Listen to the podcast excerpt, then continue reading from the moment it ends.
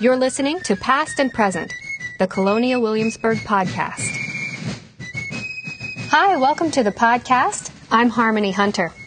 One of the things our historic costumed interpreters get asked all the time in the summer is Are you hot in those clothes?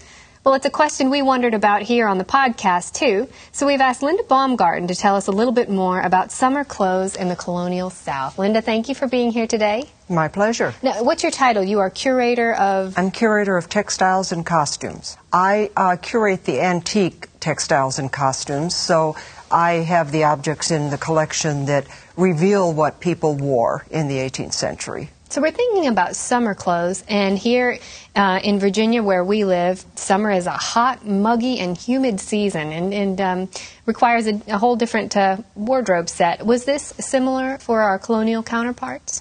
Yes, there were many things that people took into account when they were dressing for the summer season. One is that they could choose fabrics that were thinner and more comfortable. Uh, thin linens, uh, thin silks, if they were dressing up, or an unlined coat rather than a lined coat for winter. Uh, the other thing to keep in mind is that just like us today, people had to dress for their station, for their for the event, uh, and for the formality of the occasion. So today, if we're going to interview for a job, at a company that has a dress code, we might still wear a suit and a necktie if we're a gentleman. If it's 100 degrees out, we wear the clothing that is assumed appropriate for that occasion.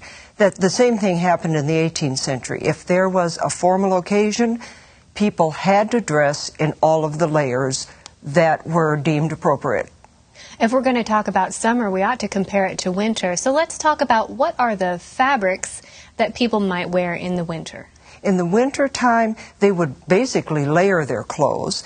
Uh, women, for example, would have their linen shift, their undergarment, then one, two, or three petticoats. These were like skirts. Then their pair of stays. This was equivalent to um, a corset today and then on top of that might be a wool gown instead of a thin silk one for summer. Then they could also wear some kind of cape or cloak over the top of that for warmth, and then follow that up with a pair of mitts or long gloves. Because there are accessories for winter and summer just Correct. as there are today. Mm-hmm. So your winter accessories would be those mitts you mentioned, probably some headwear? The cap uh, or a hat or maybe both. And then when we get to summer, are we wearing fewer layers? In the summertime, they would probably wear fewer layers, but mainly lighter, more comfortable textiles with their clothing.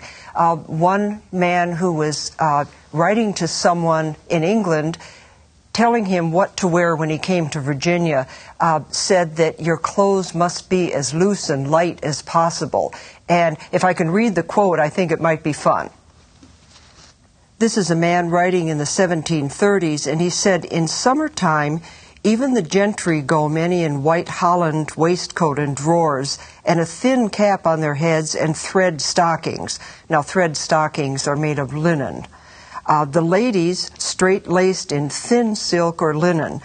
Now, that um, reference to straight laced means that they did wear their stays, that was their support garment, but they didn't lace them very tight. They laced them a little more loosely for the summer season. Uh, someone else said, Your clothing in summer must be as thin and light as possible, for the heat is beyond your conception.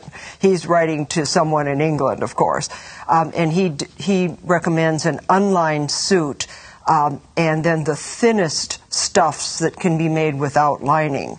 Um, and he says that you have to have a stock of linen waistcoats made very large and loose. Again, you're, you're adjusting your clothing and their fit for how hot it's going to be. So it sounds like they're still wearing a lot more layers than we would consider comfortable for summertime today. Well, it depends on the occasion. Uh, for someone who was working in the fields out of the formal public view, they could wear, a woman could wear her shift and perhaps a petticoat, uh, she would probably want stockings just for comfort with her shoes. Uh, but that would be fewer layers. She might not even wear her stays unless she needed them for support. A man working in the fields could wear his breeches and perhaps his shirt with the sleeves rolled up and, and the neckline open. That is perfectly appropriate in that situation for someone who was a farmer or a field worker. It's funny to think about the propriety mm-hmm. uh, of wardrobe today versus then. Now we show s- so much skin, short sleeves and shorts or tank tops, even. No lady or gentleman would have walked down the street uh, in, in that type of clothing in the 18th century. That's correct. Um, even wearing your shift and petticoat on the street would be highly inappropriate. It would be like uh, someone today wearing just their underwear down the street. Uh, so it, today our mores include showing more skin. Those things change with the times. But we also keep in mind it depends on our uh, cultural group. Today, if if a person's religious beliefs require them to be covered up, they wear long sleeves or a burqa or some other covering that is appropriate for their belief system. Uh, when we consider the uh, bounds of propriety, we have to think about children and how they got comfortable during the summer. There's a revealing reference in the diary or the journal of a tutor who was teaching children in Virginia, and he describes in 1774 that it was so hot the wind itself seems to be heated. And then he describes his clothing, which was uh, a thin waistcoat, waistcoat, and a loose light linen gown. So this would be in place of a coat. He'd be wearing a sort of a loose gown, similar to a banyan uh, that some people might be familiar with. But the little boys, uh, Harry and Bob, he says, had nothing on in school but their shirts and breeches. Um, and he also describes the little girl Fanny, um, who was sitting on a low bench, and he said she put her hand in her pocket and seemed exceeding diligent in looking for something.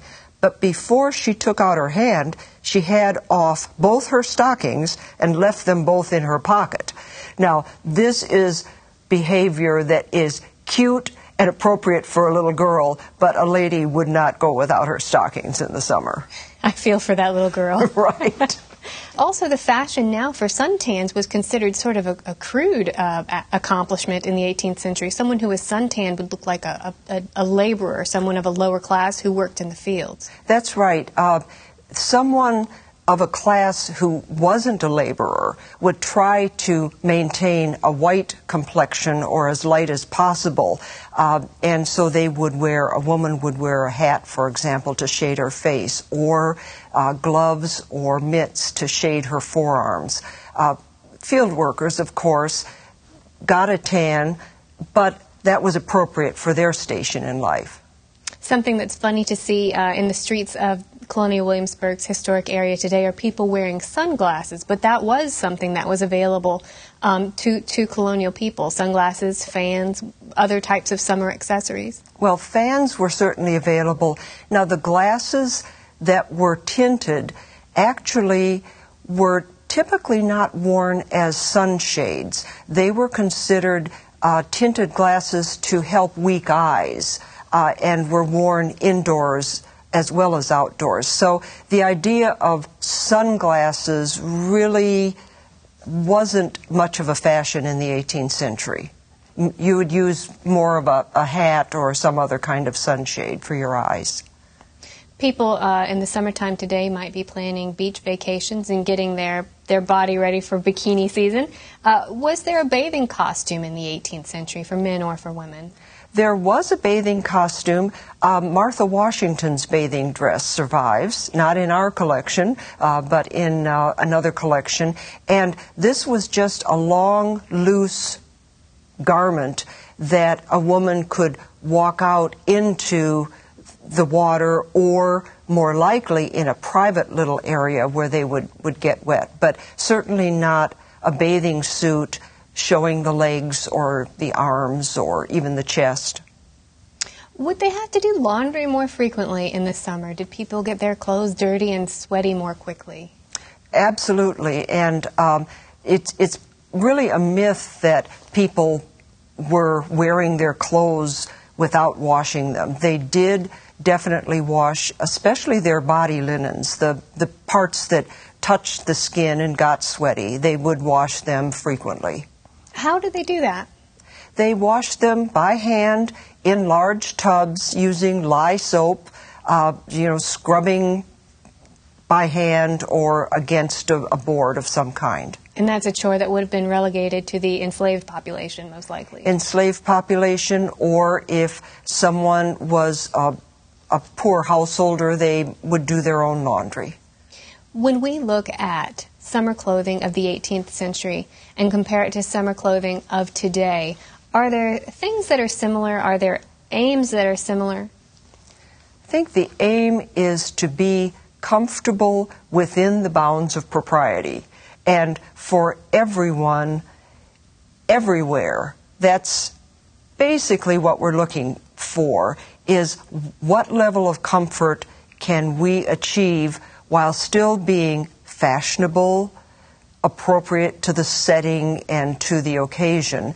Um, and we may consider comfort way down on the list of requirements if the other factors trump. For example, if I want to be in very high fashion, I'll wear very high heels even though I don't consider them comfortable. Or I might wear tight clothing or more revealing clothing if it's fashionable. Linda, thank you so much for being our guest today and uh, keep cool out there. Thank you. You too. Do you have a question or suggestion for the show? Leave a comment at podcast.history.org.